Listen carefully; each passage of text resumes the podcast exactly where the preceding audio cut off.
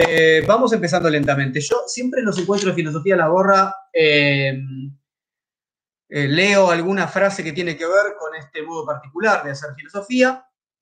Y hay uno muy, un fragmento de un libro de Michel Onfray, este filósofo francés, de su libro Cinismos, donde hace un estudio de la filosofía cínica, ¿no? griega, clásica, ¿no? Diógenes, Antístenes y demás. Y eh, me gusta mucho porque tiene que ver con esta idea de lo, itinerante de los encuentros de, eh, filosofía. Eh, Celefantine ahí pregunta si el libro es para maestros o profesores. Sí, especialmente para maestros o profesores, pero yo diría, no es que se los quiera vender para todo público, o sea, realmente eh, no solamente que quien se dedica a la docencia puede encontrar en ese libro algo valioso, Bueno, vamos a lo nuestro. Cinismos de Michel Onfray.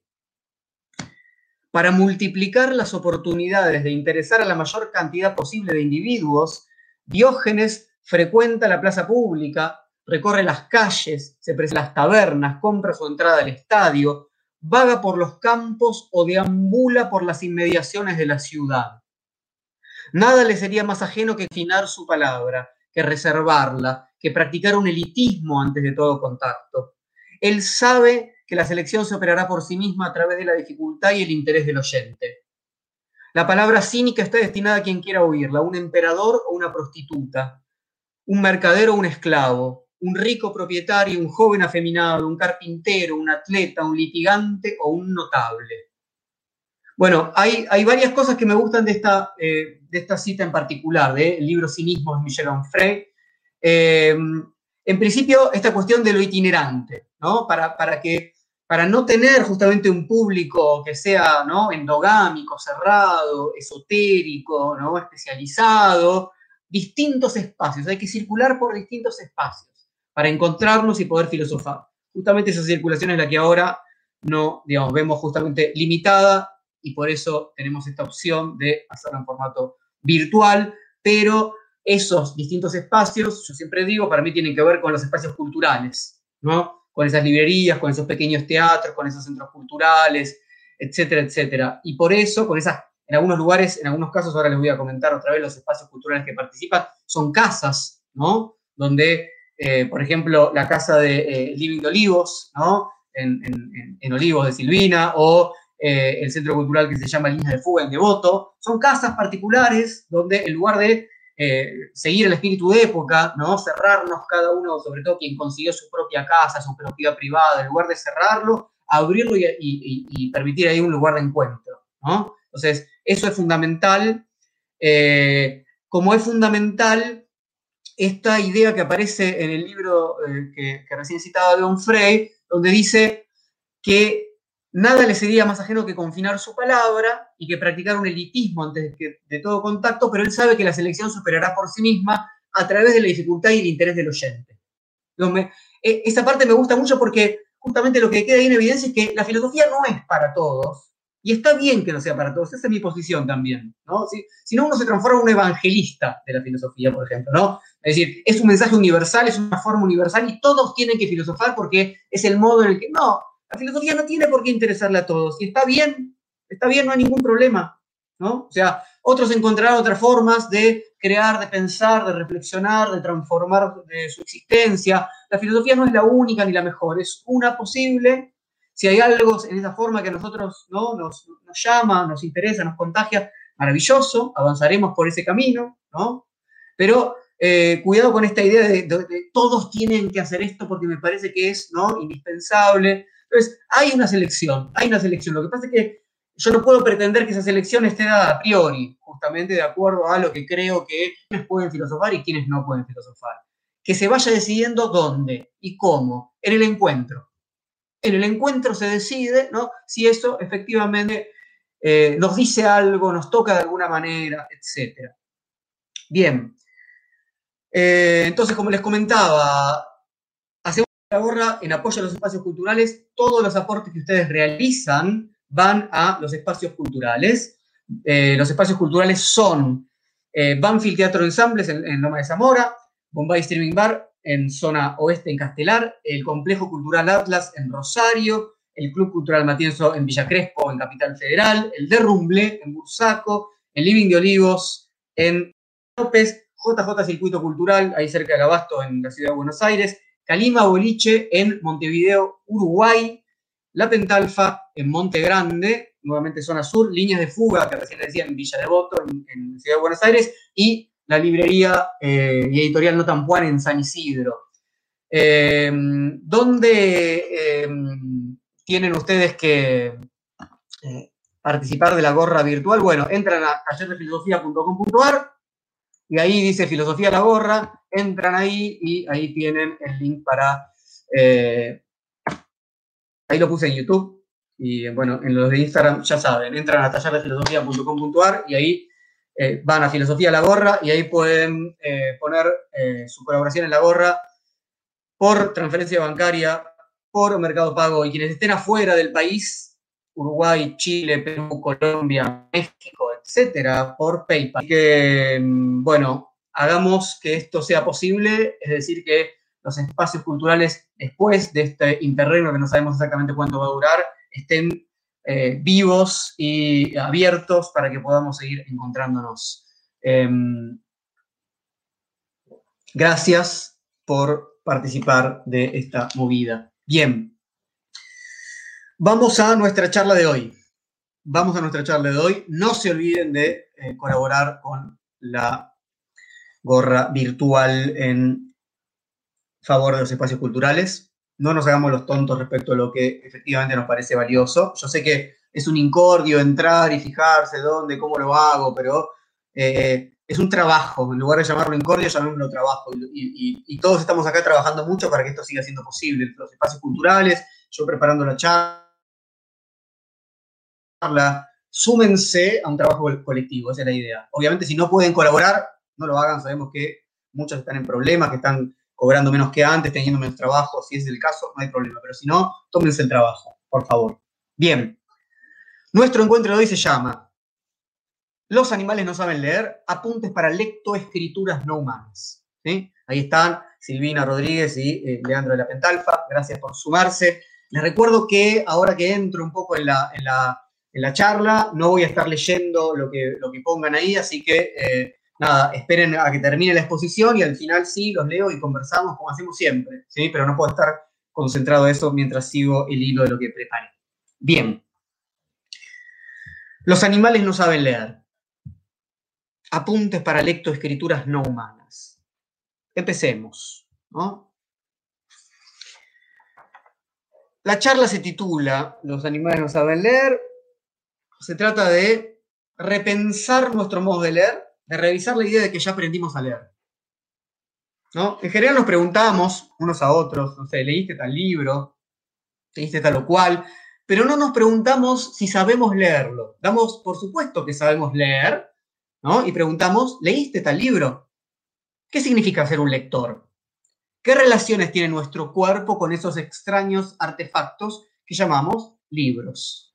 Algunos están acá atrás mío, otros los tengo acá. Les voy a ir mostrando a medida que eh, vayamos eh, avanzando en la charla. Siempre leo las citas de los libros, ya van a ir viendo. Tengo varios conjuntitos de libros por acá que nos van a acompañar hoy en la charla. Tres grupitos de libros marcados. Bien. ¿Vale la pena volver a aprender a leer? Vamos a intentar pensar a la escritura como una continuación de la lectura y vamos a intentar hacer presentes lecturas animales, humanas y computacionales. Vamos a articular esta charla en cuatro secciones. La primera, los animales no saben leer. La segunda, problemas del sueño ilustrado. La tercera, el tercer oído y la intimidad de la lengua. Y la cuarta, intensidades animales. Empecemos. Primera sección, los animales no saben leer. ¿Por qué no? ¿Por qué los animales no saben leer? Bueno, la primera respuesta es bastante evidente, porque no saben hablar. Por supuesto, los animales emiten sonidos, ¿no? Aullan, graznan, ladran, pero no tienen un lenguaje como el nuestro. Tienen voz, pero no tienen propiamente palabra. Esa es la distinción que realiza tempranamente Aristóteles, nuestro primer texto de la noche. Política de Aristóteles. Dice ahí, al comienzo de la política, La razón de que el hombre sea un ser social, más que cualquier abeja y que cualquier otro animal gregario, es clara, dice Aristóteles. La naturaleza, pues, como decimos, no hace nada en vano. Solo el hombre entre los animales posee la palabra. La voz es una indicación del dolor y del placer, por eso la tienen también los otros animales. Entonces, los animales no tienen logos, razón, discurso, lógica, lenguaje, tienen foné, voz, ¿no? Foné, de ahí viene microfoné, ¿no? Por ejemplo, el micrófono. Bien. ¿Para qué sirve el logos? ¿Para qué sirve el lenguaje? Bueno, es lo que nos permite discutir, dice Aristóteles, qué es una buena vida, qué está bien, qué está mal, cómo organizarnos. El lenguaje humano es público, nos permite tener, como dice Aristóteles, una vida ética y una vida política. El hombre es un animal político y el hombre es un animal que posee lenguaje, son afirmaciones que se implican mutuamente. Los animales tendrían solamente una vida determinada por su naturaleza. Por eso no leen, ni escriben, ni cambian monarquías por democracias, ni votan en blanco, ni discuten si los otros animales tienen alma, ni hacen filosofía, ni hacen vivos por Instagram o por YouTube, etc. Hay lenguaje y entonces podemos aprender unos de otros, comunicarnos, construir una cultura, y eso se profundiza cuando podemos aprender y comunicarnos con otros que no están presentes. ¿Cómo nos comunicamos y aprendemos de otros que no están presentes con su voz presente, ¿no? con su fone para hablarnos? Bueno, mediante la lectura y mediante la escritura ampliamos la comunidad. Por ejemplo, ahora que acabamos de aprender algo de Aristóteles, ¿no? que obviamente no puede hacerse presente mediante su voz, que de hecho no sabemos cómo es. Mientras digo todo esto, obviamente, para quienes sean lectores de, lectoras de Derrida, ¿no? Derrida hace una gran crítica a esta metafísica de la presencia, indicando que la voz es la presencia. ¿no? Pero nosotros hoy no vamos a participar de esta mirada de Derrida, vamos a ir por otro lado. Entonces, por eso, una vez que Gutenberg hace lo suyo, es decir, crea la imprenta, sienta las condiciones para que poco a poco la humanidad moderna se transforma en una humanidad lectora. Y cuando el proyecto moderno termine de cuajar en la ilustración, ¿no? vamos a tener como resultado una institución impensable sin libros, la escuela moderna. Más allá de que en la escuela obviamente hay muchas enseñanzas de distinto tipo, es claro que la función tradicional de la escuela se basa en la alfabetización. Vamos a la escuela para aprender a leer y escribir. Y la promesa de la ilustración es transformarnos en hombres libres, cultos, civilizados, a través ¿no? de lo que esa lectoescritura permite. La escuela pretende cultivar nuestro espíritu, hacernos mejores ética y políticamente. ¿no? Se trata de educar al soberano en las nuevas sociedades democráticas. Por eso, y de acuerdo a lo que ya nos adelantó Aristóteles, no encontramos animales en la escuela. Solamente nos cruzamos con niños a los que a veces se trata como quienes tienen que dejar de ser pequeños animalitos para transformarse en hombres cultos y civilizados. Ese es el modelo clásico del espíritu de la ilustración, que se presenta claramente como integrador, como progresista, ¿no? Invita a todos a ser mejores a través del conocimiento. Así que así vamos con nuestra impronta, ¿no? Localmente en Argentina, sarmientina, ¿no? alfabetización universal y mejoramiento de la humanidad. ¿Qué podría salir mal? Bueno, veamos. Segunda sección. Problemas del sueño ilustrado.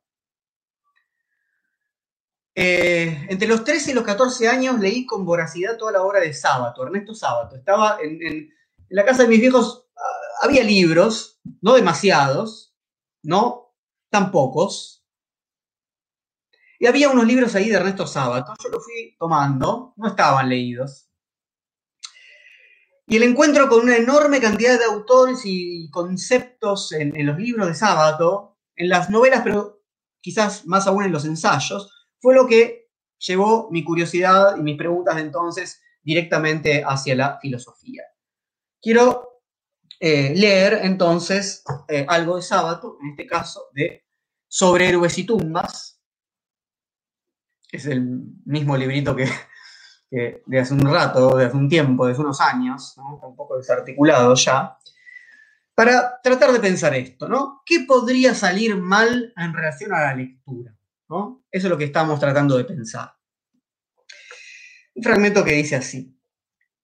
Una maestrita, Norma Gladys Pugliese, a la que utilicé durante algunos meses para estudiar ciertas reacciones de intelectuales de suburbio, pensaba, naturalmente, que el odio y las guerras entre los hombres eran dedos al mutuo desconocimiento y a la ignorancia general.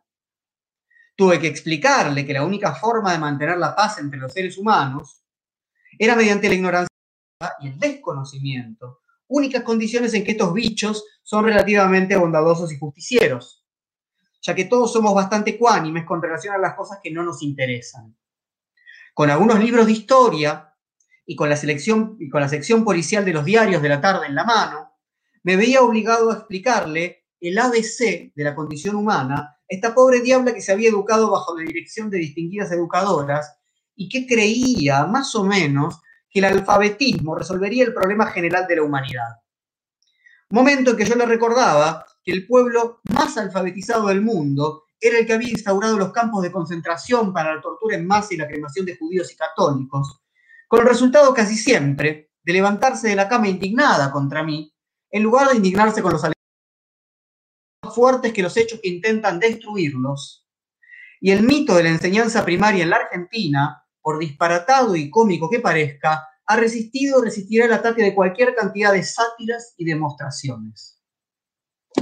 Fragmento entonces de Sobre héroes y tumbas.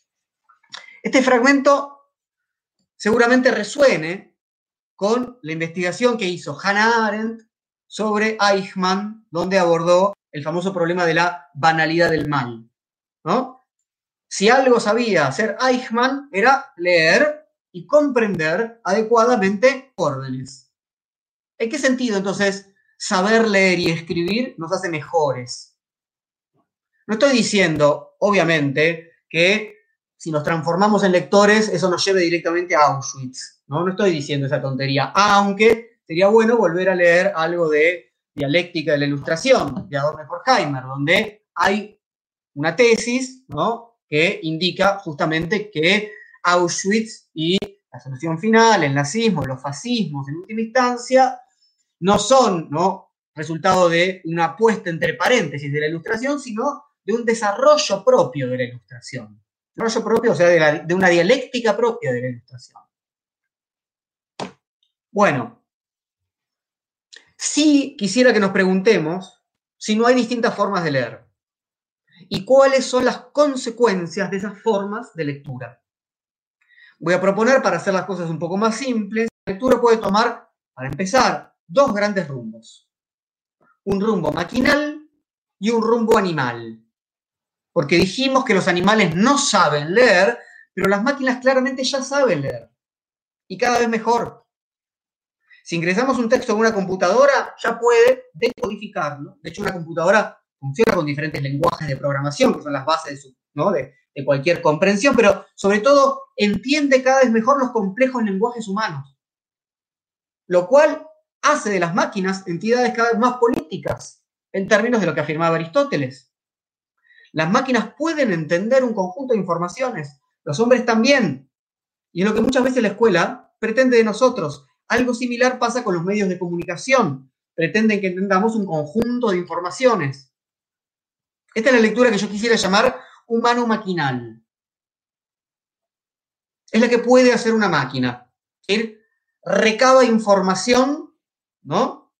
Hago un input, ¿no? De texto, se lo decodifica, se lo comprende, ¿no? En relación al, ¿no? a su significación y se puede hacer algo con eso, ¿no? Se lo puede recombinar de otras formas, desde un conjunto de información. ¿Hay otra lectura posible? tendría que ser, de acuerdo a la división que les propongo, en lugar de una lectura humano-maquinal, una lectura humano-animal. Eso nos lleva a el corazón de lo que quiero trabajar hoy. Vamos a la sección que se titula El tercer oído y la intimidad de la lengua. Veamos lo que dice Nietzsche Veamos lo que dice Nietzsche, que, como ustedes saben, está siempre presente por acá en los encuentros de filosofía de la gorra, en Así habló Zaratustra. Hay una sección, un discurso del comienzo de Así habló Zaratustra que se llama justamente de lo que vamos a hablar hoy, del leer y el escribir. Del leer y el escribir. De todo lo escrito, dice Nietzsche, yo amo solo aquello que alguien escribe con su sangre. Escribe tú con sangre y te darás cuenta de que la sangre es espíritu. ¿No? La relación entre sangre y espíritu uno la puede pensar, ¿no? Respecto a este, este, otro modo de presentar el cristianismo que realiza Nietzsche en Hacia los Zaratustra. Pero sangre, ¿no? Ya no es el espíritu en, en ese sentido cristiano, sino que sobre todo el cuerpo, la vida. Escribe con vida, con cuerpo. No es cosa fácil el comprender la sangre ajena. Yo odio a los ociosos que leen. Quien conoce al lector no hace ya nada por el lector. Un siglo de lectores todavía y hasta el espíritu olerá mal. Quien conoce al lector no hace nada por el lector. El que a todo el mundo le sea lícito aprender a leer, corrompe a la larga no solo el escribir, sino también el pensar. Eso rompe ese espíritu sarmientino del cual hablábamos antes, ¿no? Un siglo de lectores y hasta el espíritu le era mal. No hay que permitir que a todo el mundo le sea lícito aprender a leer, eso corrompe la escritura y el pensamiento. Quisiera que le prestemos atención a esto, porque Nietzsche dice cosas que son bastante fuertes, evidentemente. Escribir con el cuerpo, para empezar, escribir con sangre, escribir con la vida que se transforma a sí misma, implica un tipo de escritura que no es fácil de comprender. Yo odio a los ociosos que leen, decía, ¿no? Lo que es fácil para los ociosos que leen es comprender la forma de escritura para todos, o sea, la de la comunicación, la de los conceptos que utiliza el rebaño. Por eso la figura del lector, a la que Nietzsche ataca, que es la del lector de periódicos. ¿Qué es el lector de periódicos? Alguien que no se compromete con esa sangre ajena, alguien que arruina la posibilidad de una escritura comprometida con las propias pasiones, con el cuerpo. Esto es claro, por ejemplo, cuando leemos poesía. No es fácil de leer. Si somos lectores ociosos, seguramente, ¿no? Vamos, le damos a alguien un libro de poesía que a nosotros nos puede gustar y, y ¿qué te parece? No entiendo, nos dicen. No entiendo. Pero es mentira. Es mentira porque no se trata de entender, se trata de aprender a leer. Lo que hay que decir es, no, entendiste, no entendiste, te gustó o no te gustó, ¿no? ¿Reaprendiste a leer? Un buen libro nos enseña a leer otra vez, nos obliga a hacernos un estómago, diría Nietzsche, para poder digerirlo. ¿Por qué deberíamos aprender a leer si supuestamente ya sabemos hacerlo? Bueno, porque estamos hablando de dos tipos de lectura diferentes. Los hombres máquina leen para recabar información. Puede ser un diario, puede ser un manual de instrucciones, puede ser el modo en que a veces la escolarización misma nos pide que leamos una novela. ¿Cuáles son los personajes? Los personajes son Josecito y Pedrito. ¿Cuál es el argumento? Tal, tal, tal. ¿Cuál es el conflicto principal?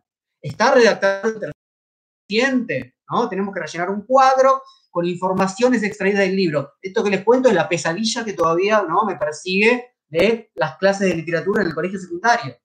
Yo amaba leer, pero, pero realmente rellenar un cuadro eh, con, ese, con ese tipo de informaciones, o sea, ese tipo de lectura, era eh, el horror, el desierto. ¿no? Es como, como, como encontrarse en, la AFIP rellenando un, papel, una cosa burocrática. Yo siempre odié este tipo de propuestas de lectura y por eso a esa edad, a los 16 años más o menos, eh, me, sentaba en el fondo del aula y me enfrascaba en un tipo de lectura más animal. En ese momento estaba fascinado por la literatura rusa, leía a Dostoyevsky, a Gogol, a Chekhov, a Tolstoy, y particularmente me fascinaban los nombres rusos. Alyosha Karamazov, Rodion Romanovich Raskolnikov, ¿no? Y no podía contenerme de pronunciarlos en voz alta. Yo sé que hay gente que lee eso y cuando viene ese nombre largo y en ruso, ¿no? Lo saltea. Todo lo contrario, a mí me, ¿no? me gustaba decir Alyosha Karamazov. Ahí pasaba algo. Quizás me dediqué a la enseñanza porque me gusta leer en voz alta las palabras, porque me complace cómo pasan por mí, cómo resuenan. Quizás me guste tanto leer por el gusto de reencontrar un sonido perdido en mí.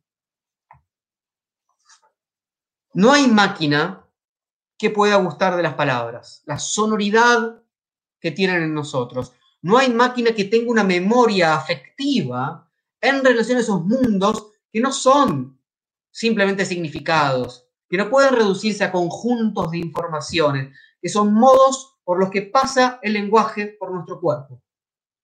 Leer de modo animal significa involucrar el cuerpo, dejarse invadir por un ritmo ajeno, ser caja de resonancia y reencontrar allí una oralidad animal olvidada. En términos de Aristóteles, e invirtiendo el aristotelismo, pasar del logos a la fone, del lenguaje articulado a la voz corporal. Vuelvo un poco a Nietzsche, pero ahora a Más allá del bien y el mal, que ustedes saben es el libro que inmediatamente eh, después de Hacia los Zaratustra escribe Nietzsche. Hay un momento en el que Nietzsche, para variar, está criticando ¿no? a los alemanes, a la cultura alemana, a los libros alemanes, a los lectores alemanes. Nietzsche dice, si uno tiene un tercer oído, para esta sensibilidad de la que estamos hablando, entonces los libros contemporáneos causan repugnancia. Son libros planos, chatos, ¿no? Se los pasa de un solo trago. En Alemania, dice Nietzsche, en la modernidad en general, se independizó la lectura y la escritura del oído, se independizó de la música. Esto está en el aforismo 247 de Más allá del bien y del mal, se los leo, dice, el alemán no lee en voz alta, no lee para los oídos, sino simplemente los ojos. Al leer ha encerrado sus oídos en el cajón. ¿No? Y Nietzsche lo compara con la antigüedad. En la antigüedad, ¿cómo se leía? En voz alta. Ver que alguien está, ¿no? Esta, esta escena, ¿no? De lectura silenciosa era algo que no existía hasta determinado momento del medioevo, pero que sobre todo ¿no? se eh, despliega en la modernidad, en relación a la subjetividad moderna. Una lectura privada, una lectura privada de oído y de voz. Antes se leía en voz alta, se declamaba, se practicaba la oratoria pública, La única oratoria pública, en el caso de Alemania, dice Nietzsche, fue la del púlpito. Y por eso dice, la más alta literatura es la Biblia de Lutero. Recordemos que Nietzsche estudió filología clásica, no filosofía. Sabe muy bien algo que nosotros solemos ignorar. Los primeros textos griegos, los, que, los más conocidos para nosotros, por ejemplo, los de Homero, Ilíada y Odisea, Hesíodo, la Teogonía, etc., estaban escritos en verso, eran textos rítmicos conservaban la vitalidad de una cultura oral, eran musicales, hacían vibrar los cuerpos. Y eso es propiamente lo que denominamos respecto a la importancia del tercer oído. ¿Cuál es ese estatus del tercer oído? No es propiamente público. No podemos tener todos el mismo tercer oído. No es universal, no es aristotélico. Ni tampoco es simplemente privado. ¿No? Es más bien íntimo que no es lo mismo que privado. Quiero trabajar un poco esa distinción entre lo privado y lo íntimo. Quiero leer algunos pasajes del libro La intimidad de José Luis Pardo. Em, yo creo que lo tenía por acá, acá está. No sé si lo conocen, a José Luis Pardo. José Luis Pardo es un filósofo español contemporáneo, quizás más conocido por sus obras sobre Deleuze o sus textos, sus artículos sobre Gilles Deleuze que después va a aparecer más adelante en nuestro encuentro hoy, pero este libro muy lindo que se llama La intimidad permite pensar un poco en esta intimidad del lenguaje. Les leo. Y esto hace al gusto que encuentro en, los, estos eh, charlas de filosofía de la gorra, esta lectura en voz alta. Dice Pardo, aunque es innegable que el lenguaje tiene una dimensión pública, que suele acaparar todo el contenido racional o lógico del habla, un significado social y transparente que lo hace luminosamente accesible a todos sus usuarios, no puede ser efectivamente hablado, incluso en ello escrito, sin segregar una dimensión íntima. ¿Qué es la dimensión íntima? Dice Pardo. La acción del lenguaje sobre sí mismo, a la que se suelen relegar los contenidos o quizás continentes emocionales. Un sentido opaco y singular, inaccesible para todos, salvo para quien lo habla desde dentro. Salvo para quien lo habla desde dentro. Ese dentro de la lengua implica una singularidad, un habitar la lengua materna, un paladear las palabras que solo siente quien las habla. Esto es lo que Pardo llama la intimidad del lenguaje. Esa resonancia que excede al ámbito del significado. Es, un querer decir. Un querer decir no es lo mismo que el significado. ¿Vieron cuando decimos, bueno, ¿qué significa esto? A veces decimos, no, no entendí esto. ¿Qué significa? Y otra cosa es ¿Cuál fue el querer decir? ¿Cuál, ¿Cuál, fue esa voluntad de poder? ¿Cuál fue esa vida? ¿Cuál fue ese cuerpo? ¿No? Que estuvo involucrado en ese decir. ¿Qué es lo que, ¿no? ¿Qué es lo que ese querer intentó poner en algún sentido en el lenguaje, pero que no entra completamente en el ámbito de lo significado?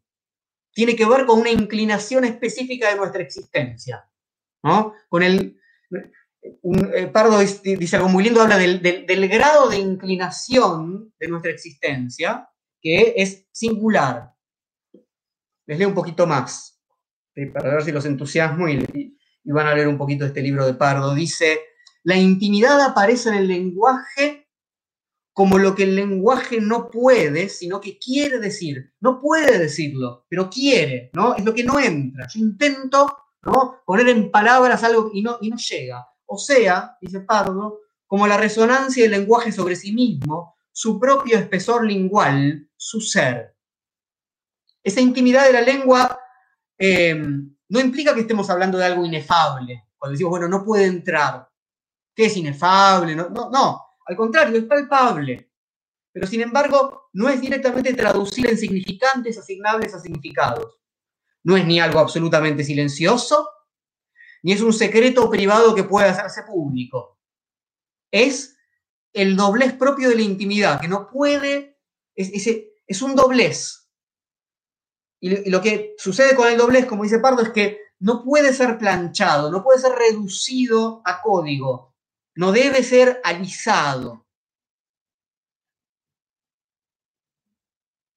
Un poquito más del libro de Pardo.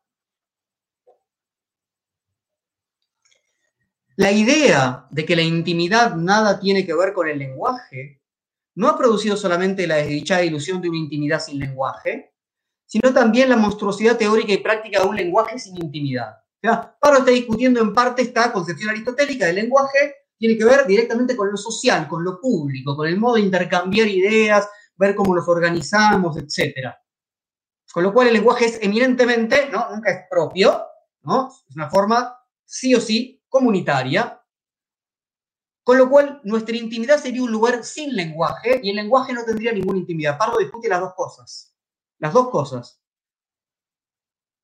Un lenguaje sin intimidad es un modelo pretendidamente científico del lenguaje que lo presenta teniendo únicamente en cuenta su dimensión explícita e intentando a toda costa planchar el doblez que le confiere realidad.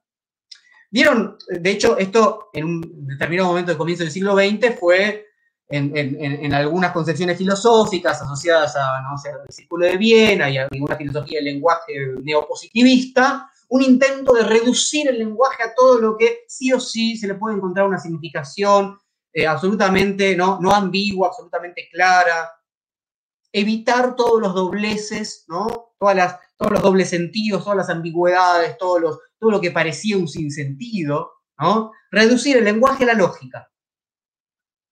Es decir, quitar ¿no? todo lo corporal, todas las resonancias, todos los tonos, todos los ritmos, para que en última instancia, o intentar, intentar traducirlos a código para que todo se transforme en maquinal en última instancia. Esto es lo que dice Pardo. Al expulsar a la intimidad de su morada natal, ¿cuál es la morada natal de la intimidad? la resonancia interior de las palabras dichas. Lo íntimo no es algo abstracto. no solamente la intimidad es desterrada al desierto de lo inefable, sino que el lenguaje se convierte en artificio, en superchería, en charlatanería, en lenguaje ficción. Es un lenguaje inexistente, un lenguaje no vivo.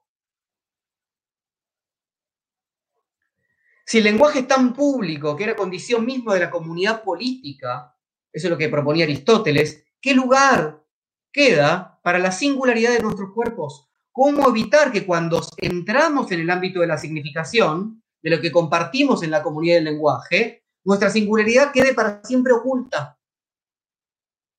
Bueno, otra vez Nietzsche, ¿no? Ha trabajado mucho sobre esto. Quisiera volver a leer algo de Así habló Zaratustra. Eh, está un poquito antes de lo que les leían eh, recién de leer y escribir, en De las alegrías y las pasiones. Es un momento que me gusta mucho y dice así. Hermano mío, si tienes una virtud y esa virtud es la tuya, entonces no la tienes en común con nadie. ahí hay singularidad, ¿verdad? Singularidad, no la tienes en común con nadie. Ciertamente tú quieres llamarla por su nombre y acariciarla. Quieres tirarle de la oreja y divertirte con ella. Y he aquí que tienes su nombre en común con el pueblo y con tu virtud te has convertido en pueblo y en rebaño. Y Cuando uno quiere nombrar a esa singularidad que en un momento uno es, una singularidad dominante, una pasión, puede ser que si uno se apura a nombrar eso que uno es, lo arruine, porque le pone un nombre que es un nombre común, ¿Y cómo puede esa singularidad ser nombrada por ese nombre común? Otra vez volvemos al problema del universal, ¿no? ¿Por qué el término amor va a designar, ¿no? Todo lo que sentimos, supónganse, digo, para estar en el nivel más simple, ¿no? De relación de pareja, relaciones de amistad, de padres, hijos, el, término, ¿no? El modo de eh, utilizar el término amor para lo que ustedes quieran. ¿Por qué esas relaciones y ese modo de nombrar, ¿no? Con una sola palabra va a designar ¿no? acordemente aquello que es nuestra pasión. Dice, el libro de Pardo se llama La intimidad, para quienes preguntaron, la intimidad. Dice Nietzsche, harías mejor en decir, inexpresable y sin nombre es aquello que constituye el tormento y la dulzura de mi alma y que es incluso el hambre de mis entrañas, inexpresable y sin nombre. Sea tu virtud demasiado alta para la familiaridad de los nombres. Y si tienes que hablar de ella, no te avergüences de balbucear al hacerlo. Entonces, sea tu virtud demasiado alta para la familiaridad de los nombres, que no entre completamente ahí y que si vas a hablar, no te avergüences de que el lenguaje empiece a temblar otra vez, no se trata de que sea inexpresable, no se trata de distinguir entre la posibilidad de la comunicación y el ámbito inexpresable y inefable. No tenemos simplemente dos ¿no? posibilidades. Algo es inexpresable en el lenguaje disponible, por supuesto, y está bien que así lo sea, y por eso ponemos el lenguaje disponible a temblar, lo hacemos balbucear. O sea, creamos en última instancia un término, pero mejor, un ritmo, una tonalidad, una sintaxis, una forma, un estilo que antes no existían. Un dialecto en la propia lengua. ¿Qué es un dialecto en un lenguaje? Una forma de hacer temblar y ritmar ese lenguaje de un modo particular, constituyendo un territorio particular. Bien, sección Cuarta, entonces, ya que empezamos a hablar de territorio, intensidades animales. Permítanme, ya que estamos hablando de esta intimidad de la lengua, y hemos hablado de la, poesía, em, leer un poema de la gran Marosa di Giorgio, si la conocen, espero que sí, Marosa di Giorgio, poeta uruguaya, de su libro Flor de Lis, que dice así, Yo, en vez de cabello, tenía víboras.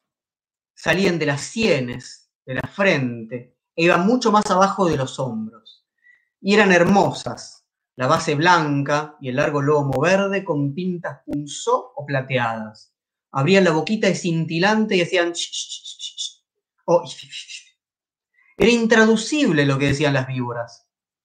Todos se aterraban un poco y las maestras, sin que yo tuviese culpa alguna, me ponían en penitencia detrás del pizarrón. Mas luego me volvían al banco con mi melena brillante y silbante. Algunas noches, acostada, yo tenía miedo aunque no lo dijese, sola con ellas en la cama. Pero no podía sacarme el cabello, ellas. Creo que en ocasiones una creció y se introdujo en el pezón. Y otra en el otro. Me extraían leche. Y fueron mucho más lejos. Yo quedé inmóvil. ¿Qué era eso que inventaban las víboras? ¿O estaría yo soñando? Pero no, oía por ratos las lengüecitas de víboras, hábiles agujas en su fantasmal, realísima tarea. Cuando conocí a Mario una noche de agosto, ¿qué le iba a decir? Yo soy la mujer de las víboras y las víboras de la niña. No se podía entender. Marosa di Giorgio. No se podía entender. ¿Qué estatus tiene la lectura que no es simplemente el de allanar un problema de comprensión. Leí esto y no, lo entendí. Porque ese es el mejor modo de lectura, enseñar la comprensión lectora, ¿no? Término que quienes se dedican a la docencia seguramente les resuene. Bueno, Deleuze y Guattari señalaron el camino hacia una lectura en intensidad, por eso este, esta sección se llama Intensidades Animales pensando al libro como un rizoma, como una conexión múltiple, como acoplamiento entre cuerpos, que es lo que ¿no? Describe, nos cuenta un poco ahí Marosa, ¿no? acoplamiento entre cuerpos. Les leo de eh, la introducción de Mil Mesetas, de Deleuze y Guattari, de Rizoma. Nunca hay que preguntar qué quiere decir un libro significado o significante. En un libro no hay nada que comprender. Tan solo hay que preguntarse con qué funciona, en conexión con qué hace pasar o no intensidades, en qué multiplicidades introduce y metamorfosea la suya, con qué cuerpos sin órganos hace converger el suyo. Un libro solo existe gracias al afuera y en el exterior. ¿Sí? Con lo que se puede conectar, con qué funciona, ¿no? Hay que, un libro, antes de ser un conjunto de, contenidos y de información, es un enchufe, es un cable, hace pasar una, corriente intensiva. Una lectura intensidad como lectura animal, ¿no? Tratemos de pensar un poco esto. Lo fascinante, lo fascinante de la vida animal es el desarrollo de los sentidos acorde al mundo en el que viven. ¿Qué posibilidades tenemos de construirnos esos terceros oídos, esos otros órganos sensibles para nuestras lecturas y nuestras escrituras en intensidad? Hay seguramente quienes sean lectores de Deleuze conozcan eh, el ABC, el abecedario de Deleuze, en realidad, más que un libro, aunque en este caso lo tengo en formato de libro, es una entrevista que está eh, muchas veces subida a YouTube, donde con Claire Parnet van pasando por distintas letras del abecedario en relación a un término y van trabajando a partir de eso. Entonces, A de animal, B de bebida, C de cultura, D de deseo, etc. La A, entonces, es la A de animal. Y Deleuze nos dice así,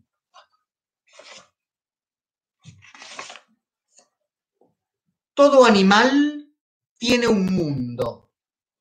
Es curioso porque hay un montón de gente, hay un montón de humanos que no tienen mundo, viven la vida de todo el mundo, es decir, de cualquiera, de cualquier cosa. Los animales, en cambio, tienen mundos. Pensemos un poco esto. Fíjense lo que está diciendo Deleuze. Está yendo contra la tradición que vimos en Aristóteles en la que el hombre tiene algo que el animal no. El hombre tiene voz, igual, ¿no? Fone, igual que los animales, pero el hombre tiene además logos, cosa que el animal no tiene. Acá, ¿no? Esa, tradición, de hecho, se continúa hasta la filosofía contemporánea. Por ejemplo, Heidegger afirma que el animal es pobre en mundo. ¿Qué quiere decir tener un mundo? ¿Y por qué el animal tiene un mundo y muchas personas no? Bueno, porque viven en ese lenguaje comunicacional, maquinal, ¿no? de los periódicos, de la información. plano, chato. ¿Qué es tener un mundo? Es ser capaces de ser afectados por lo que encontramos, ¿no? Por, ese, por esa conexión, por esa composición. Ser sensibles para poder constituir un territorio. ¿Cuál es nuestra capacidad para constituir un territorio sensible? ¿Cuál es nuestra potencia para evitar un territorio sensible en nuestra lengua y en la literatura? Eso es un lector. ¿no? Eso es un buen lector, quien constituye un territorio sensible. Vuelvo al abecedario de Les. Dice, los animales territoriales son prodigiosos, porque constituir un territorio para mí constituye prácticamente el nacimiento del arte. Un animal no es una entidad abstracta, tal como la clasificación zoológica nos enseña, ¿no? ¿no? Viene esta especie, que viene de este género, que viene de este tipo, que viene, ¿no? Y nos, nos arman todo el árbol, ¿no? Un animal es una potencia de afectar y de ser afectado, de producir ¿no? en otros cuerpos ¿no? diferentes formas de afectaciones y de ser sensible ¿no? a diferentes estímulos, la luz, las temperaturas, los colores. Toda entidad se define por su potencia. Esto es algo que nos enseñó Spinoza. ¿no? ¿Qué es cualquier entidad? Nosotros también, ¿no? Los modos, los llamaba Spinoza. No. Bueno, una potencia singular de afectar y de ser afectado. Hay un libro de los varios que Deleuze tiene sobre Spinoza, que se llama Spinoza Filosofía Práctica. En este libro leemos lo siguiente. De modo que los animales, se definen no tanto por las nociones abstractas de género y especie, como decíamos recién, sino por su poder de afección, por las afecciones de las que son capaces, por las excitaciones a las que reaccionan en los límites de su potencia. La consideración de los géneros y las especies todavía implica una moral. En cambio, la ética de Spinoza es una etología que para hombres y animales solo considera en cada caso su poder de afección. ¿Por qué afirma Deleuze que la definición por género y especie implica una moral y la potencia de afectar y ser afectados una ética, una etología? Porque una moral es la que juzga la calidad, por ejemplo, de nuestras lecturas de acuerdo a un modelo previo, que ya conoce de antemano cómo se debe leer, lo que dice el texto. Es el profesor que dice, bueno, yo ya sé lo que le doy a mis alumnos y qué es lo que dice. Y después voy y me fijo si el alumno entendió que dice esto, esto y esto. Ya el cuadro está llenado de antes. ¿Vieron esos, el libro para el esos libros manuales que venían con el libro para el profesor, ¿no? Con las actividades resueltas. Bueno, si la actividad está resuelta, entonces no hay posibilidad de interpretar. Y no posibilidad de interpretar en el sentido nietzscheano, ¿no? De abrirse un estómago, ¿no? En el sentido de encontrar cuál es la idea principal. Entonces, ¿cuál es la información que tiene que ser recibida? Es lo que pregunta la moral. Y de ahí se juzga y se condena de acuerdo a un modelo que es en última instancia universalizable. La moral pretende ¿no? universalizar su propio modelo. En cambio, una ética implica explorar los propios modos de ser afectados para constituir un mundo. Es decir, ¿qué es un mundo? Un recorte. Un mundo no es todo el mundo, ¿no? No es un universo, es un mundo dentro del universo. Los animales tienen mundos diferentes, singulares, territorios posibles, un recorte de percepciones y sensaciones, una selección sensible, como les decía antes, bueno, literatura rusa, Alyosha Karamazov, eso, años de eso. Después pueden ser otras formas, otros territorios. Pero por eso es una etología. ¿Qué es la etología? Yo de chico, de hecho, ya que estoy haciendo esas pequeñas confesiones, pero son solamente a modo de, ejemplo, ¿no? Que quería estudiar de filosofía, etología, el comportamiento animal, ¿no? Los etólogos estudian, el, es una especialización de la zoología, estudian el comportamiento animal, esos modos de ser afectado, aunque sean pocos, Hay animales que tienen muy pocos modos de ser afectados y afectar. Por ejemplo, y el, el caso que pone Deleuze es maravilloso, es la garrapata. Fíjense, dice, la garrapata, dice Deleuze, responde o reacciona a tres cosas, nada más.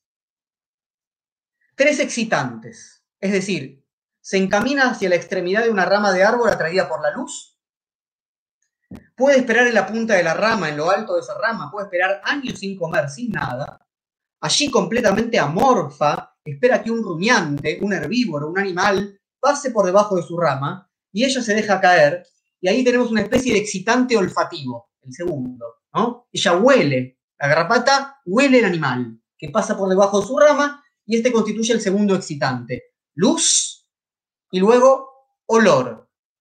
Y luego, cuando ha caído sobre la espalda del pobre animal, se pone a buscar la región menos poblada de pelo y ahí tenemos un excitante táctil y se hunde bajo la piel.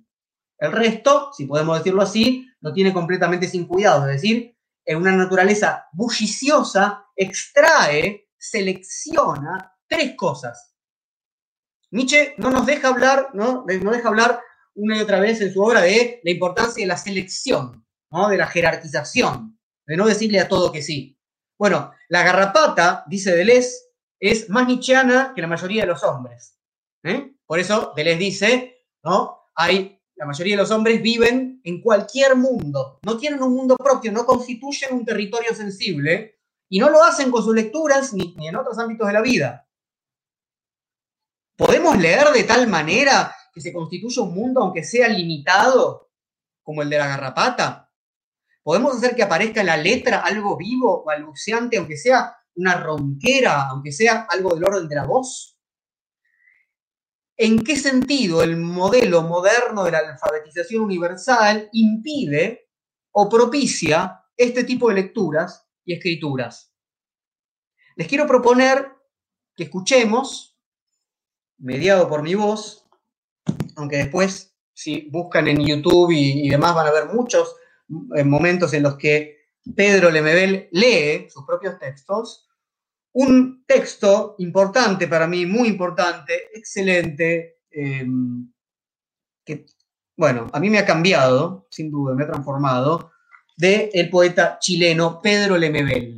Poeta chileno Pedro Lemebel, para quienes no lo conozcan, bueno, háganlo rápido, porque Pedro Lemebel, eh, bueno, sin más preámbulos voy a leérselos. Es un texto que está, este es un compilado de textos editado por la Universidad Diego Portales, que se llama Poco Hombre, y este texto se llama El abismo iletrado de unos sonidos. Se los voy a leer entero, porque es muy importante. El abismo iletrado de unos sonidos. Dice así.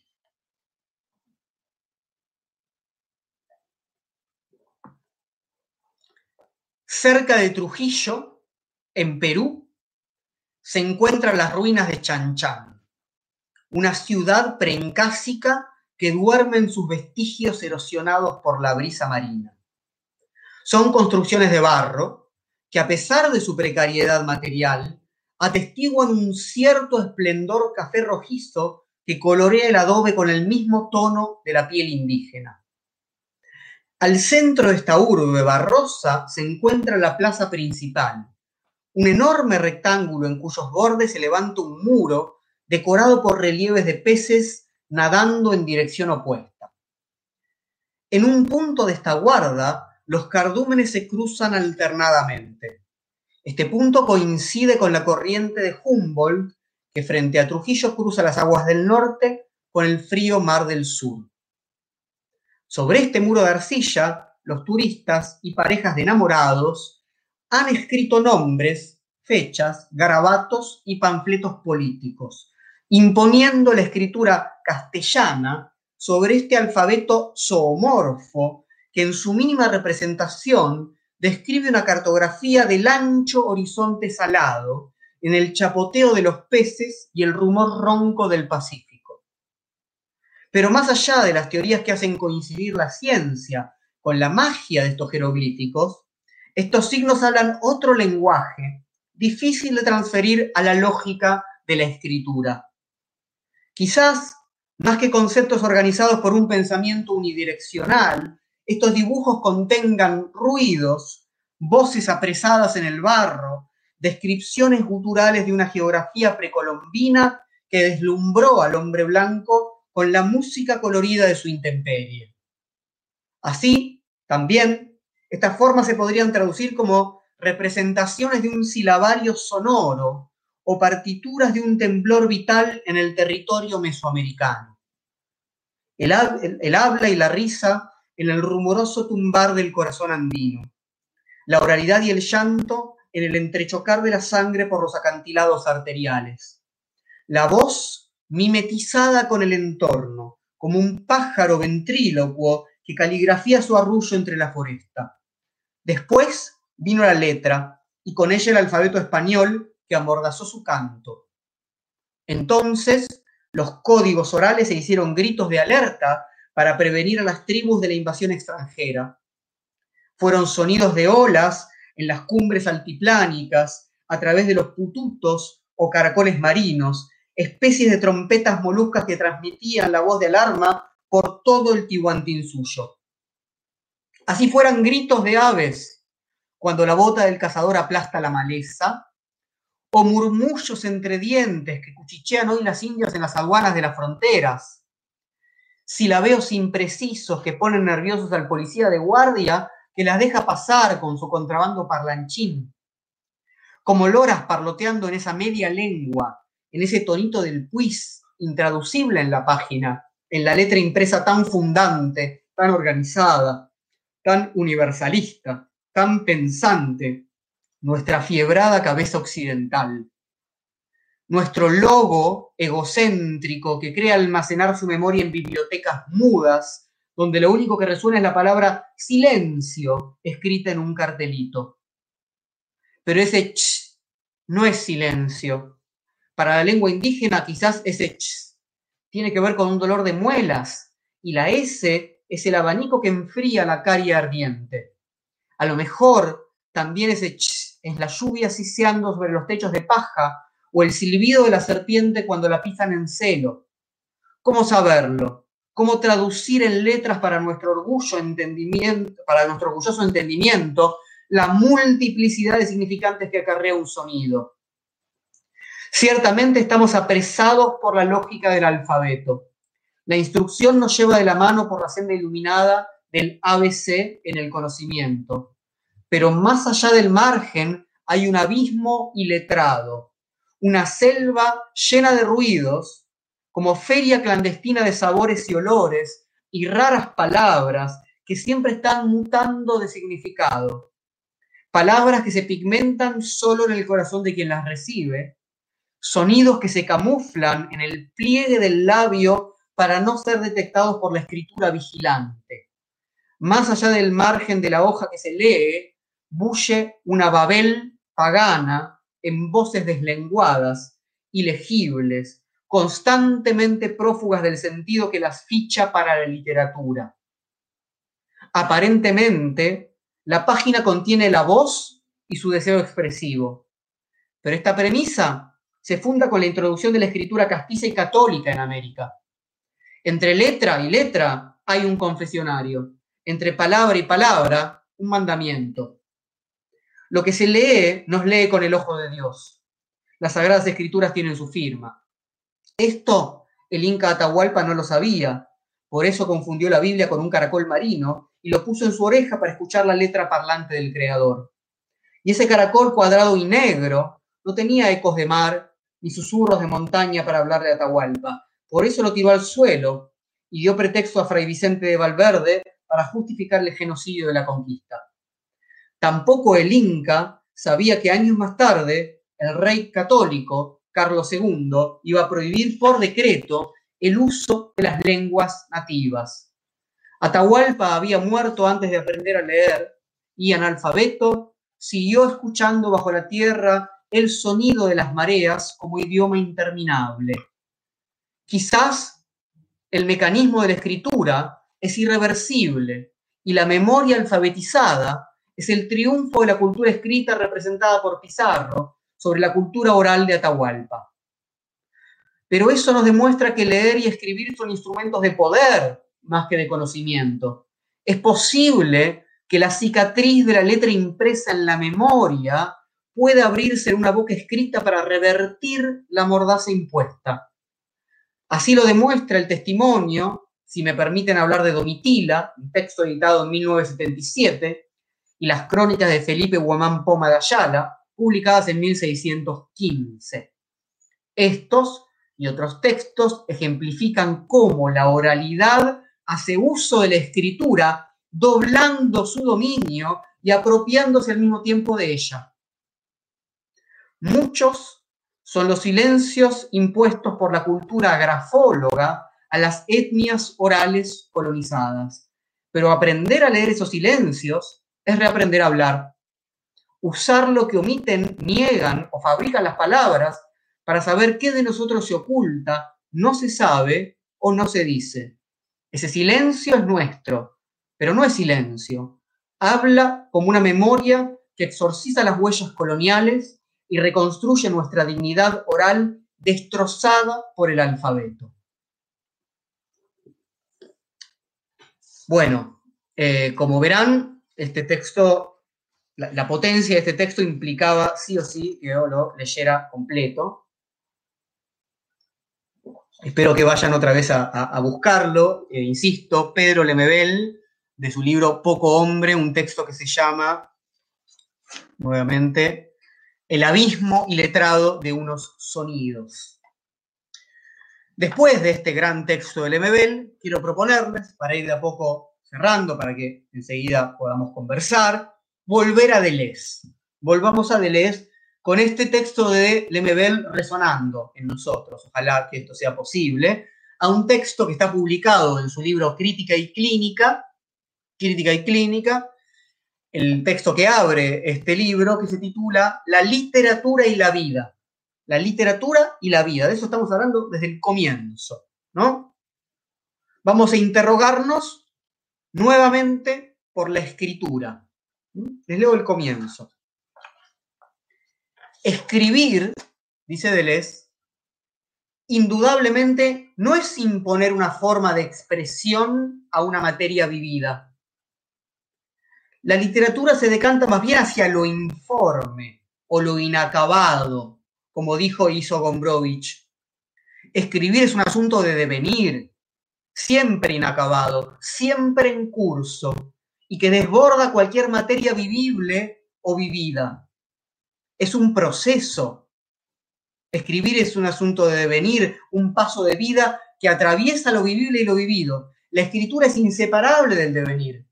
Escribiendo se deviene mujer, se deviene animal o vegetal, se deviene molécula hasta devenir imperceptible. ¿Por qué escribir no es imponer una forma a lo vivido? ¿no? no es el problema de expresar la historia familiar. Eso es, eso es la representación, ¿no? Es pensar, yo viví algo, ahora voy a contarlo. No. Es, el vivir es la literatura misma. La literatura no es una forma de expresar algo que pasó, ¿no? Esa sería otra vez la lógica de la representación, la lógica de la mímesis, ¿no? En lugar de pensar a la literatura como mímesis, como representación de algo vivido, podemos entenderla como un proceso vital.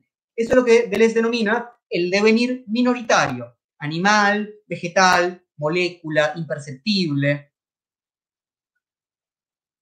¿Por qué los devenires son minoritarios? ¿Por qué los devenires son minoritarios? Leamos un poquito otra vez. El devenir no funciona en el otro sentido. No se deviene hombre, ¿no? Se deviene molécula, animal, etc. ¿Hay acaso alguna razón mejor para escribir que la vergüenza de ser un hombre? El hombre se presenta como una forma de expresión dominante que pretende imponerse a cualquier materia animal o molécula contienen siempre un componente de fuga que se sustrae a su propia formalización. Esto es exactamente lo que decía Lemebel, ¿no? Contra el devenir hegeliano. El devenir hegeliano propone un devenir ascendente hacia la figura hombre, con mayúscula, universal, europeo, blanco, racional. Es el espíritu absoluto en última instancia. Hegel es el orgullo de ser un hombre justamente ser una forma terminada, ¿no? En última instancia es la forma universal. Es justamente lo que vimos en el texto del Lemebel. El hombre es europeo, es racional y se avergüenza de los cuchicheos impersonales que bullen en él mismo. Los desconoce, no tiene oído para ese cuchicheo impersonal. ¿Qué es entonces devenir? Es lo que pasa entre lo animal y lo humano. Es lo que instaura otra vez una conexión, una zona de vecindad entre reinos diferentes. Como, recuerdan, territorio sensible, ¿no? Constitución de territorio sensible. ¿Cómo lo dice Deleuze acá? Cabe instaurar una zona de vecindad con cualquier cosa a condición de crear los medios literarios para ello. Con los medios literarios puedo crear una zona de vecindad con cualquier cosa. No es la historia de mi vida, no es la historia de mi yo. ¿Cuáles son esos medios literarios? Ya lo dijo Nietzsche, se escribe con la sangre, se hace balbucear a la afirmación yoica. Se buscan caminos torcidos, indirectos. La lengua, dice Deleuze, ha de esforzarse en alcanzar caminos indirectos, femeninos, animales, moleculares, y todo camino indirecto es un devenir mortal. No hay líneas rectas ni en las cosas ni en el lenguaje. La sintaxis es el conjunto de caminos indirectos creados en cada ocasión para poner de manifiesto la vida en las cosas. Otra vez, la sintaxis es el conjunto de caminos indirectos creados en cada ocasión para poner de manifiesto la vida en las cosas. ¿Qué sería el tipo de literatura que lees no, no quiere, ¿no? La editización de la literatura, como dice Deleuze. Pensar que escribir es contar los recuerdos propios, buscar a mamá y papá. El problema es la literatura del yo.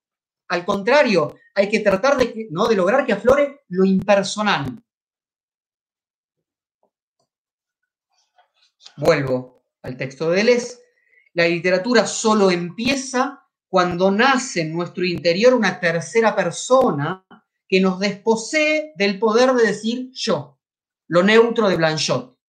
ya no podemos decir yo. Ahí es cuando empezamos a escribir, dice Deleuze. Ahí es cuando la escritura se torna al mismo tiempo un devenir, ¿no? una posibilidad vital, una salud. Cuando ese proceso de escritura se detiene, podemos hablar propiamente de enfermedad. Por eso esta obra se llama crítica y clínica. La literatura puede ser una salud. ¿En qué sentido? El de la creación de un territorio sensible. ¿Qué es un territorio sensible? Una posibilidad de vida. Pensemos, quienes sean lectores de Nietzsche, piensen en el concepto de gran salud de Nietzsche. la gran salud de Nietzsche tiene que ver siempre con la creación de una perspectiva, ¿no? De una posibilidad de vida, una forma de vida. Dice Deleuze, la salud como literatura, como escritura, consiste en inventar un pueblo que falta. Es propio de la función fabuladora inventar un pueblo. En la lengua, la literatura traza una especie de lengua extranjera, un devenir otro de la lengua. No importan tanto las palabras o los neologismos como la sintaxis. ¿Qué es una lengua extranjera? ¿Qué es, qué es la invención de un pueblo? Un dialecto. Un dialecto es un nuevo pueblo, es un nuevo territorio sensible, es un conjunto de sensibilidad que no podía ser, no, no podía aflorar en la forma ¿no? que la lengua tenía en el momento anterior antes de que empiece a surgir ese nuevo dialecto. La literatura, para hacer eso, lo que hace es, como decía Nietzsche, hacer balbucear el lenguaje. Deleuze lo dice de otro modo. Dice, la literatura lleva a cabo una descomposición o una destrucción de la lengua materna, pero también la invención de una nueva lengua dentro de la lengua mediante la creación de sintaxis. Eso es, son, esas son las dos caras nichianas, si quieren, ¿no? El sí y el no, la destrucción y la creación, la desterritorialización y la reterritorialización. Otra vez, la literatura lleva a cabo una descomposición o una destrucción de la lengua materna, pero también la invención de una nueva lengua dentro de la lengua mediante la creación de sintaxis. Esto tiene como consecuencia que el lenguaje se ha llevado a un límite, ese límite donde Nietzsche hablaba casi de lo inexpresable, ¿no? Se pasa, dice eh, Deleuze, a una fuera o un en vez consistente en visiones y audiciones que ya no pertenecen a ninguna lengua. Estas visiones no son fantasías, sino auténticas ideas que el escritor ve y oye en los intersticios del lenguaje, en las desviaciones del lenguaje. Se trata de salir de la lengua por la literatura. Utilizo la literatura, utilizo la escritura como un proceso, como una forma de devenir para huir de una forma de la lengua que apresa, ¿no? Una forma de vida, una forma ¿no? maquinal. Bien.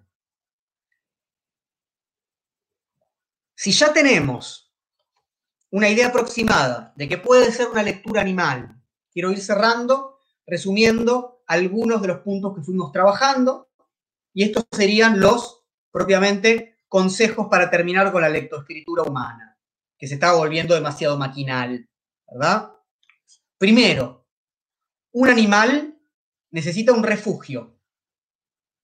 La lectura de este tipo, se los contaba, constituyó para mí cuando iba al colegio un refugio respecto a la demanda de lectura maquinal, esa, esa lectura que puede ser evaluada. Aún hoy sigue siendo ese refugio.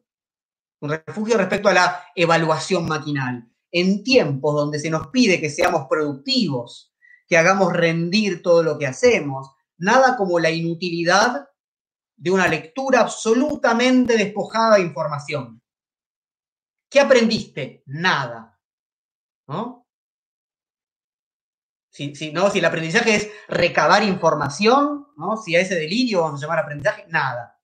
El refugio es leer sin aprender, nada. Si algo necesitamos hoy es refugiarnos de la información. Dos, un animal constituye un territorio. Y un territorio es un espacio en el que uno deja sus huellas. Esta es la forma de leer que les propongo. Así como la máquina no deja huella en el texto, el animal no puede más que dejarla. La huella que dejamos es el modo en que lo recorremos, en que lo subrayamos, no para aprender las ideas principales. Subrayar quiere decir poner énfasis en tal o cual momento o palabra, como les contaba con los nombres rusos, ¿no? De los libros de Dostoyevsky. Subrayar quiere decir lo que la voz le hace. Hay, un texto maravilloso de Deleuze también que, tendría que formar parte de, esta, de, este encuentro, que se llama Lo que la voz aporta al texto y habla sobre el actor, sobre el lector, ¿no? sobre, sobre la dramatización. Uno le aporta un tono, la huella es esa. En este sentido, una lectura animal es siempre al mismo tiempo una escritura, porque uno va trazando sobre ese texto los ritmos propios, y ambos términos llegan a indistinguirse, lectura y escritura. La huella es el rastro que mi cuerpo deja en esa lectura, impreso sobre el libro, con mi propia escritura. Tres, un animal necesita alimento y cópula, es decir, intercambio vital y placentero con otros cuerpos. Un libro tiene que ser para nosotros sobre todo esos cuerpos de placer, motivo erótico que uno no sabe si acariciar o devorar. Cuatro, un animal necesita encontrar su propia voz. Y si no logramos leer como animales, y si somos simplemente resultado de lo que la lectura maquinal nos propone, seguro que no vamos a encontrar esa voz propia, esa forma de resonar que somos. En todo caso, podemos ser un engranaje de una maquinaria mayor sea mortífera, como la maquinaria nazi, como empezamos, o se parezca algo más inofensivo con la maquinaria del mercado mundial. Pero solamente si nos refugiamos de las demandas de información, si constituimos un territorio propio, si dejamos nuestra huella corporal gustando las palabras, los ritmos, los silencios de un libro, vamos a poder de a poco encontrar y crear esa voz propia, es decir, solamente entregándonos al placer de otros cuerpos, devorando generosamente voces ajenas, introduciéndolas en nosotros, va a surgir alguna vez la intimidad de nuestra propia lengua. Bueno, gracias por que a esta altura hay más de 300 personas que llegaron a este momento, hora y 20 de la charla. Em, bien. Voy a leerlos. Así podemos conversar un poco. ¿Les parece?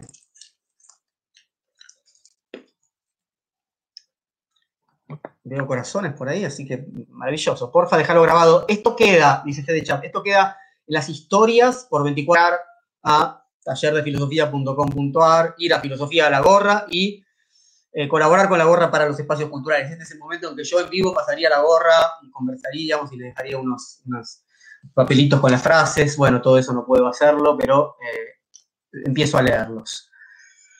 Eh, Leandro, ¿cómo entiende Deleuze al eterno retorno? Bueno, como un retorno de la diferencia, básicamente, para decirlo muy rápidamente. Silvia dice, no entendí lo de la destrucción de la lengua materna. En el sentido de que, de que para, crear, para crear otra lengua hay que destruir aquella que es la familiar, hay que salir de la familia. ¿no? Eh, ah, y Deleuze, que es, un, que es muy anti-edípico, justamente juega con eso, ¿no? Salir de la familia, salir de la lengua materna. Crear, o, crear un pueblo es irse, como en ese cuento de Kafka que leímos también en otro encuentro, ¿no? Donde, donde ese niño, niño jugando en el, en el camino vecinal, se iban finalmente hacia otro pueblo, ¿no? Se iban de la casa familiar. Excelente, dice Daniela, gracias. Eh, Francisco, ¿qué asegura hablar otra lengua en la lengua instaurada con los medios que impone esta última? No, se aseguro, seguro no está por ningún lado. Por eso digo, no hay, no hay un método, acá no se trata de un método, pero sí se trata, y es lo que yo quise proponer al final, ¿no? De que si en nosotros no hay un gusto por introducirnos en dialectos, en lenguas eh, digamos, singulares, ¿no? En la lengua kafkiana, en la lengua de Marosa y Giorgio, en la lengua del MBL, etcétera, etcétera, ¿no? Y, no podemos constituir nuestro propio territorio sensible en relación a las lecturas, seguro que no va a aparecer, ¿no? Otra, una nueva lengua en nosotros, una nueva voz en nosotros. Fernando dice, digo, ¿te parece que así como la escritura se pretende una forma, una manera de pensar, la lectura también lo sería? Sí, claro, yo, yo casi las indistingo, lectura y escritura prácticamente las indistingo. Eh, Nico Nazar, te seguimos en Insta y lo democratizas por ahí. No sé cuál es, de qué hablaban. Están, ah, va, a subir textos al Drive. Bien, están pirateando textos, maravilloso.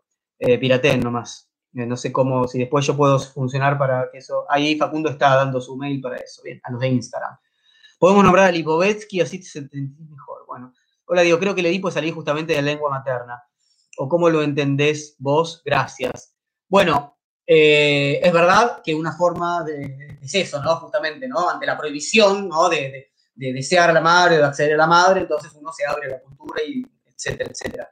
Pero, eh, eh, de, acuerdo a como, no es como yo lo entiendo, sino como Deleuze y Deleuze y Guattari entienden el antidipo, es, es, otra forma de familiarización, eso, ¿no? Wanda dice, la escritura llevó a Auschwitz, pero también a muchos les ayudó a salir de después. Claro, es que eh, justamente no es una cuestión de, ¿no? De, sí o no. Por eso me parece lo más interesante en algún punto el texto del MBL. Me dice, ¿no? En, la escritura misma tenemos que encontrar las, las herramientas para generar esos dobleces. Quien puede generar esos dobleces en la escritura, bueno, eh, rompió en algún sentido la trampa, ¿no? Patricia dice en YouTube, te escuché contando tu lectura de la secundaria y me vi leyendo mi banco fijo al piso, libros escondidos en el estantecito durante cualquier clase. Siempre me negué a contar sustantivos. Sí, es, es terrible eso, ¿no? Es, terrible que, mm, que además muchas veces pasa que leemos los mismos libros que nos obligaron a leer en la escuela secundaria y por ahí después nos parecen maravillosos, pero en el momento general, salvo raras excepciones, nos arruinan inclusive el gusto por la lectura, ¿no? Caro ¿sabes ¿cómo estás? Dice, los artistas también pueden crear pueblos, dialectos visuales, musicales. Sí, claro, son, son los artistas particularmente, no solo, pero particularmente los artistas, los creadores, no solamente. Eh, ¿Algún ejemplo de ese otro territorio sensible que debemos habitar, esos mundos que nosotros no tenemos? Bueno, cualquier, eh, cualquiera de esos, esos textos que acabamos de, leer o de esas literaturas. recién hace un rato hablaba de la de Kafka, pero puede ser un tipo de musicalidad, por ejemplo. No hace falta que sea simplemente en el ámbito de la literatura. Hoy estuvimos hablando de la lectura y la escritura, pero no solamente.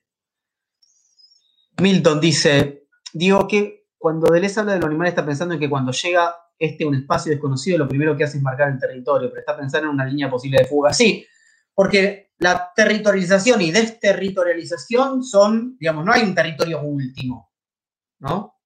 No hay un no, se llega a una forma, porque si no otra vez vamos a, al modelo hegeliano. El modelo hegeliano es un momento de final, digamos, de espíritu absoluto y listo, ya no hay, ya nada, no hay una lógica nueva. En cambio, el animal eh, tiene, ¿no? o sea, constituye una forma propia de ese animal, etcétera, etcétera, pero al mismo tiempo hay algo que está deviniendo en relación a otra ¿no? Eh, temperatura, otra, otro ambiente, otra vegetación, etc. La expresión de la voz interna será siempre conveniente al lenguaje del poder.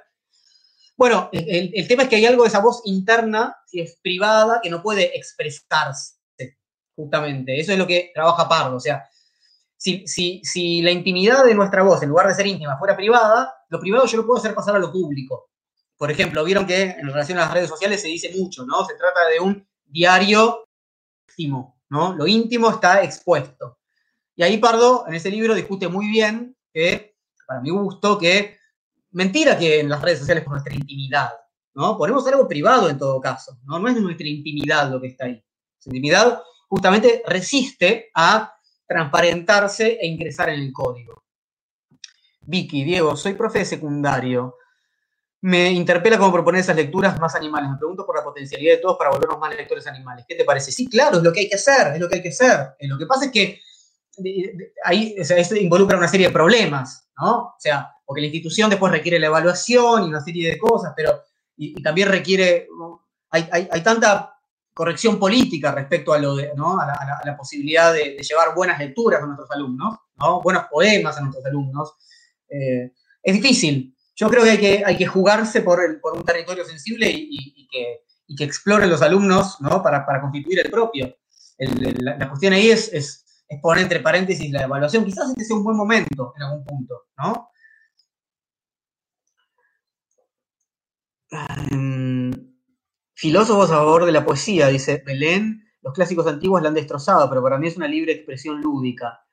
Bueno, eh, algunos clásicos antiguos, como Platón, eh, han dicho algunas cosas feas, pero otras cosas muy lindas. Eh, claramente ahí se jugaba justamente, por ejemplo, en Platón, una, diferencia ¿no? respecto a quién, quién, mandaba sobre quién, ¿no?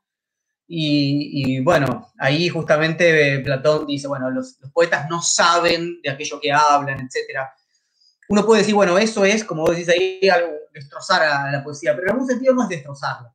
En algún sentido ¿no? Habría que decirle a Platón, bueno, tu lenguaje filosófico, ¿no? O el sueño, un lenguaje filosófico absolutamente racional, ¿no? Un, logos que no tenga ningún, ningún doblez, etcétera, etcétera. Primero que es imposible, ¿no? Segundo, digo, eh, en, un momento hay un momento, eh, digamos, tu propio lenguaje no sabe de lo que habla, no es, no es solamente un problema de la poesía, la poesía no tiene miedo de eso en todo caso, ¿no? Agus Marín, ¿en qué sentido tienen poner los animales y no tienen voz? El logos implica la opresión. Eh, no, no, no, los animales tienen voz, tienen voz. Eh, vos decís no tienen voz porque no los escuchamos, pero claro que tienen fonía y tienen voz. ¿El logos implica la opresión? Bueno, sí, en el, sentido que lo decíamos recién, en el sentido que lo dice Lemebel. Claro, porque sobre todo se, propone como un logos universal, una razón universal. Nere Suárez, ¿cómo afecta la virtualidad esta posibilidad de que la voz resuene en el cuerpo? ¿Cómo afecta que los cuerpos no estén presentes? Bueno, eh, la voz está llegando, ¿no? estamos teniendo este encuentro virtual. Es verdad que eso implica, ¿no? Que, otro tipo de vibraciones que hacen a, lo táctil, a lo olfativo, etcétera, no esté presente. Pero la voz puede llegar por acá, o sea que no, no sé si eso lo afecta tanto, ¿no? Es un, buen momento para, en algún punto, ¿no? Para escuchar música, para, para, leer algunos textos de otro modo. El problema es que, y si pensamos que esta virtualidad es solamente imagen, no es solamente imagen, ¿no? No es solamente imagen. De hecho, la imagen están viendo lo más, digamos, lo que menos importancia tiene, ¿no? Dice, un pez de ciudad de lenguaje inclusivo podría construir otro territorio sensible. Bueno, yo creo que no. O, digamos, para decirlo rápidamente, he dicho esto varias veces, lo que llamamos lenguaje inclusivo, ¿no? La E, la X, el salir del, género binario y el universal masculino, creo que cumple un rol político importante, creo que desnaturaliza los modos en los cuales, pero no, pero realmente puede ser paso previo para constituir un lenguaje, un territorio sensible. Pero, no sé, pero en sí me parece que no constituye un territorio sensible. Les, doy un ejemplo claro. El otro día vi, salió un poco por todos lados, que, el amigo Darío Stanzreiber estaba en la televisión pública eh, pasando eh, una parte del Martín Fierro, los hermanos sean unidos a les hermanes sean unidos y demás, ¿no? Al lenguaje inclusivo. Y eso me parece a mí que, o sea, no, eh, no estoy discutiendo el valor de lo que hizo, me parece valioso. Lo que digo es, me parece que eso no es constituir un nuevo territorio sensible. En todo caso, lo que hizo Gabriela Cabezón Cámara, que es escribir la China Island, ¿no? Eh, no me acuerdo el título exacto, pero es como una reescritura completa, ¿no? O sea, una sensibilidad no es discutir solamente universal. Creo que está bien, creo que es políticamente importante, creo que es condición de posibilidad, pero no es condición suficiente, ¿no? Y, y de hecho, puedo discutir la universalidad sin pasar por el lenguaje inclusivo a mí lo más potente del lenguaje inclusivo es, es que es que quienes ocupan las posiciones universales aproblemáticamente, sin hacerse ninguna pregunta, no van a, en muchos casos, justamente son los que menos leen una literatura, en algunos casos, ¿no? que pueda romper con esa universalidad. Entonces, me parece que el lenguaje inclusivo pone en evidencia algo y afirma un lugar político, eh, pero lleva a una constitución futura, en mi caso, ¿no? Dice Fabio en, YouTube, hola Diego, ¿cómo estás? Estos nuevos lenguajes que hablabas antes, ¿es lo mismo que se imposibilita en capitalismo y esquizofrenia en Deleuze? Bueno, claro, es que se imposibilita, en, tanto vuelve a haber una codificación, ¿no? En capitalismo y esquizofrenia se trata justamente de la decodificación y recodificación, ¿no? Eh, en, en, esos intervalos, si quieren, hay posibilidades de que pasen muchas cosas, pasan muchas cosas, no es que el, afuera del capitalismo es una afuera que tenemos que esperar. Sucede ahora, sucede en esos momentos, ¿no? En esos intersticios. Eh, si un libro no nos gusta al comienzo, ¿tendríamos que dejarlo? Bueno, gustar, gustar es un término un poco, ¿no? Un poco débil, me gusta, no me gusta. Parece, ¿no? Twitter, Facebook, me gusta. Si no pasa nada, si no vibra, si no, si no, si no conduce electricidad, si no hay ninguna intensidad, si no si no genera nada, ¿no? Bueno, si, por gustar es eso, sí, pero cuidado con que gustar es una cosa placentera y no, no necesariamente. Eh, Zampa dice, la dialéctica forma pueblos. Me pregunto cómo se haría si ese pueblo se hubiera formado con una victoria de la barbarie, o sea, si la dialéctica tuviera una esencia y naturaleza totalmente demoníaca.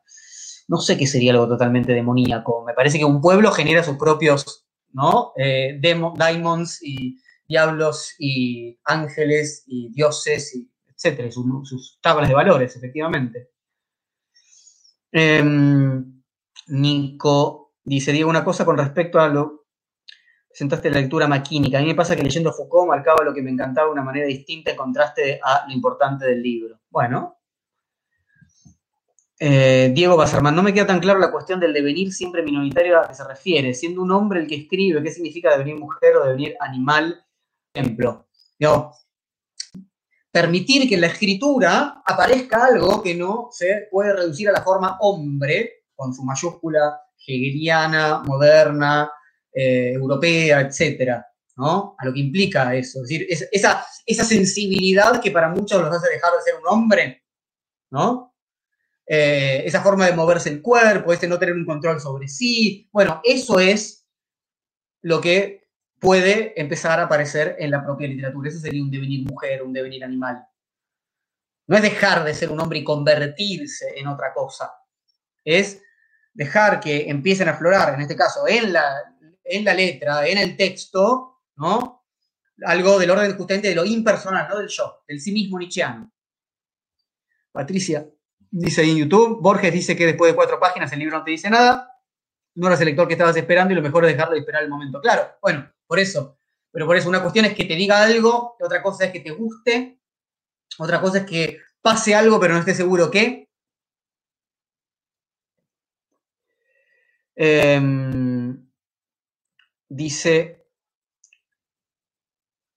¿cómo asocias la poiesis a la que hace referencia de Diotima en el banquete? eh, la poiesis a la que hace referencia el tema del banquete, lo que pasa es que eso tiene que ver con, la poiesis, para quienes no sepan, es el término griego del cual viene poesía, ¿no? Eh, pero, tiene que ver con la obra, con, y con la obra más allá de la obra literaria, ¿no? todo tipo de, producción, como por ejemplo hacer una silla para un carpintero es poiesis, ¿no? Y en ese momento, en el, en el banquete, eh, justamente en relación a Sócrates y Diotima, hay algo, algo que tiene que ver con la inspiración divina, ¿no? con, ese endiosamiento o esa locura que Platón eh, en algún punto asignaba al poeta, pero como ven también al filósofo en algunos casos. ¿no? Eh, y eso es, puede enlazarse, si uno quiere, con lo que decía Deleuze de lo impersonal, ¿no? o sea, decir, de, la vitalidad, lo que Nietzsche llama la voluntad de poder, la vida, en última instancia. ¿no? podemos llamarlo ¿no? divino, podemos llamarlo vital. Para mí, gusto no hay mucha diferencia. Em, hermoso eso que preguntás, dice por ahí Lito, y no sé quién es eh, Oliverio. En fin, me lo perdí eso, me parece. Susana, no dejo de pensar en Gabriel García Márquez sobre la obra de Cien años de soledad, que no quería que se lleve, digo, poder protegerlo de la magia de la literatura y resguardarla de lo visual. Sí, es difícil. A veces, a veces el cine puede ser mejor que, que cierto, determinado cine, determinada película puede ser mejor que determinada. El tema es otra vez la representación. O sea, yo creo que una obra literaria que se lleva al cine, como el ejemplo que vos ponés, tiene, no tiene que querer representar, ¿no? tiene que ser otra cosa, tiene que ser una buena película que tenga lazos con, pero no. Son, Deleuze insiste mucho en eso. Las ideas para literatura y las ideas para el cine no, no pueden formar parte del mismo territorio, sin duda, ¿no? ¿Un lenguaje no es un cuerpo sin órganos o tiene alguna relación con este concepto? Bueno, tiene que pasar por un cuerpo sin órganos.